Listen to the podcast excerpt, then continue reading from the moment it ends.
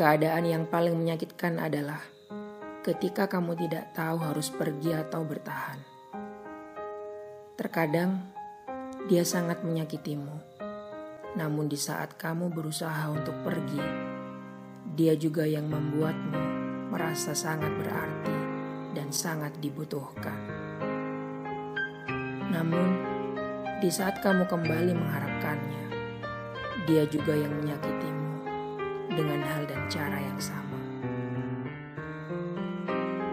Dalam cinta, terkadang kamu memilih meminta maaf pada seseorang, bukan karena kamu salah, tapi karena kamu takut kehilangan dia.